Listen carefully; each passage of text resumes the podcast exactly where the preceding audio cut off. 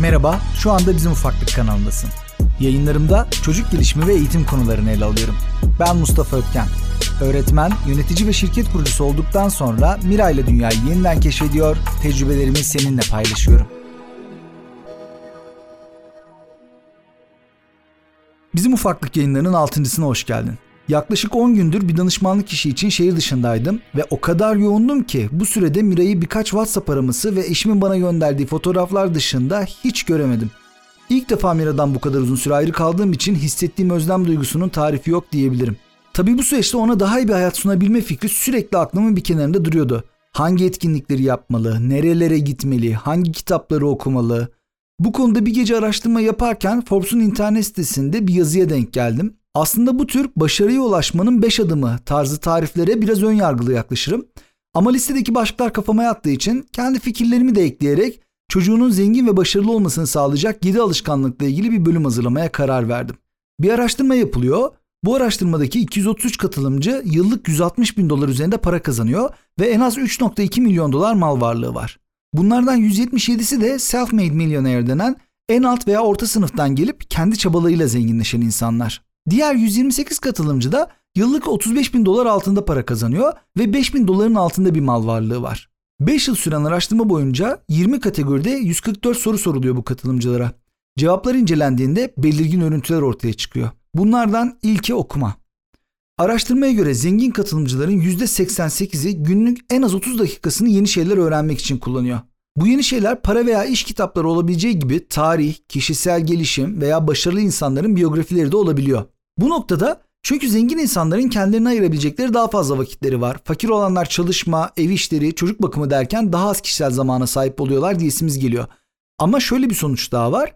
Fakir katılımcıların zengin olanlardan çok daha fazla televizyon izlediği belirlenmiş. Ayrıca sonradan zengin olanların da ortak özelliklerinden birisi ailesi fakir veya eğitimsiz olsa bile çocukken okuma alışkanlığı kazanmış olmaları. İkinci özellik arkadaşlık kurma. Jim Rohn en çok vakit geçirdiğim 5 kişinin ortalamasısın der. Bu sebeple enerjik, optimist, hevesli, pozitif insanlarla ilişki kurmak her zaman faydalı. Çevrende bu tip insanlar yoksa herhangi bir kulüp çalışmasına veya kar amacı gütmeyen bir kuruluşa giderek bu tür insanlarla tanışabilirsin. Bu tür yerlerde aktif ve faydalı olan kişiler profesyonel yaşamlarında da oldukça başarılı oluyorlar. Ankara için bir örnek vermem gerekirse JCI gibi profesyonel topluluklar, Fuck Up Night gibi etkinlikler, Toastmasters gibi konuşma kulüpleri, Ankara Koşuyor gibi koşu gruplarını veya çeşitli takımların iş adamları derneklerini sayabilirim. Aynı zamanda Stanley Milgram da 1960'larda yaptığı bir deneyinde dünya üzerindeki herhangi iki kişinin birbirinden yalnızca 6 bağlantı uzaklıkta olduğunu söylüyor. Yani dünya doğru kişilerden rica edersek 6. seferinde bizi bir milyonerle veya istediğimiz bir ünlüyle bağlantıya geçebilecek kadar küçük. Bir diğer özellik spor ve egzersiz. Zengin insanların büyük bölümü spor yapıyor. Bu malumun ilamı gibi gözüküyor ama şuna dikkat etmek gerekiyor. Egzersiz yaptığımızda kandaki oksijen miktarı artıyor ve bu da daha sağlıklı nöronlara sahip olmamızı sağlayarak beynimizin performansını arttırıyor. Düzenli egzersiz yapan kişiler onları iş yaşamında daha başarılı hale getirecek hızlı düşünme ve daha iyi bir hafıza gibi özelliklere sahip oluyorlar. Öfke kontrolü de önemli özellikler arasında. Tabii ki zengin insanlar da sinirlenip öfkeleniyorlar ama bu öfkeyi ifade ediş biçimi her şeyi değiştiriyor. Ne kadar iyi özelliğimiz olursa olsun, insanlar hakkında ne kadar iyi düşünürsek düşünelim, sinirlendiğimizde öfkemizi kontrol edemiyorsak bize yardım etme ihtimali olan insanları kırabiliyoruz. Böylece öfkemiz en pahalı duygumuz haline gelebiliyor. Zengin insanlar sözcüklerini çok daha dikkatli seçerler. Belki de o yüzden bazen patronumuz veya müdürümüz bize kızdığında insanlara ya adam beni çok kızdırıyor ama yine de onu seviyorum diyebiliyoruz. Bir başka özellik de becerilerin keşfi. Velilerimin birçoğu çocuğunun ayran gönüllü olmasından yakınıyor. Çocuk bir resimden hoşlanıyordur, öbür hafta piyano almak istiyordur. Bir süre sonra basketbol kursuna yazılmak istiyor ama dans etmeye de bayılıyordur. Bu tür senaryolarla çok sık karşılaşıyoruz. Aileler de bir an önce bir alan seçip çocuğunun onda yoğunlaşmasını istiyor. Son çalıştığım okulda genel müdür olarak görev yaptım ve haftanın 3 gününe etkinlik kulüpleri planladım. Çocuklar her hafta en az 2 saat satranç ve akıl oyunları gibi zihin etkinliği, 2 saat drama, görsel sanatlar, müzik gibi sanat etkinliği, 2 saat voleybol, basketbol, futbol gibi fiziksel etkinlik kulübüne gidiyorlardı. Araştırma sonucunda da çocukların her yıl birçok etkinlikle tanışmaları ve ilerleyen yıllarda çocuğun ilgi ve becerisi yönünde doğal olarak yoğunlaşması öneriliyor. Çocuğumuzun zengin olmasını istiyorsak onun bir zengin gibi düşünmesini sağlamamız gerekiyor. Belki de en ilgi çekici özellik bu diyebilirim. Zengin olma hevesi çoğu kültürde kötü bir özellik hatta bir tabu olarak ele alınıyor. Halbuki çocuğun sosyoekonomik durumunu içselleştirmesi ve bunu değiştiremeyeceğini kabullenmesi, herhangi bir şekilde hissedeceği daha iyiye ulaşma isteğini toplum baskısı diyebileceğimiz bir otokontrolle durdurması anlamına geliyor. Bir diğer açıdan bakacak olursak da zenginleşmek isteyen çocuk daha çocukluğundan itibaren bu yolda kat etmesi gereken adımları atmaya başlayacaktır.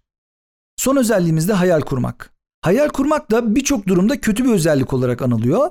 Zengin insanlarsa isteklerini görselleştirebilmek, bir senaryo içinde görebilmek için hayal kuruyorlar. Özellikle sonradan zenginleşebilmiş insanların en büyük ortak özelliklerinden birisi de önce hayal kurmuş, sonra bu hayale ulaşmak için hedeflerini belirlemiş ve bu yolda adımlar atmış olmaları. Ayrıca hayal kurmanın hedef belirlemekten de farklı bir yönü var. İnsanlar her yıl 1 Ocak itibariyle yapacakları hedefleri belirler, her pazartesi diyete başlar, her akademik yıl daha başarılı olmayı hedefler. Bu hedefler genelde rastgele ve birbirinden bağımsız oluyorlar. Hayallerse bu hedeflerin anlamlı bir bütün haline geldi ve bir yapı oluşturduğu gelecekteki ben projeksiyonlarımız. Bu saydıklarımın hepsini bildiğinin farkındayım. Her yerde bunları duyuyorsun. Kitaplarda bunlarla karşılaşıyorsun. Ama enteresan bir şekilde ya bunlar zengin uğraşı ya deyip erteliyoruz ya da gerekli önemi göstermediğimiz için unutuyoruz. Bu noktada da tavuk yumurta ilişkisi gibi düşünmemek gerekiyor. En azından çocuklarımızın çok vakti var ve bu alışkanlıkları kazanmalarını sağlamak hele hala çocukken ve yeterli vakitleri varken onlara hiçbir dezavantaj oluşturmayacaktır. Tabi bu alışkanlıkları kazandırmanın tek yolunun bunları çocukla birlikte yapmak demek olduğunu da unutmamalısın. Çocuk yap demekle öğrenmez. Bizle birlikte yaparak öğrenir. Bu yüzden onunla okumalı, spor yapmalı, workshoplara katılmalı ve mesela hayal kurmalısın. Bu bölüm biraz kısa oldu ve bir bölümün daha sonuna geldik. Çocuk gelişimi, aile, eğitim, çocuk kitapları ile ilgili daha fazla içeriğe ulaşmak istersen bizim ufaklık Instagram sayfasına ve YouTube kanalına bakabilirsin. Eğer konuklu bölümler hoşuna gidecekse bana bizim ufaklık otcam.com adresinden veya Instagram'dan mesaj atarak önerilerde bulunabilirsin.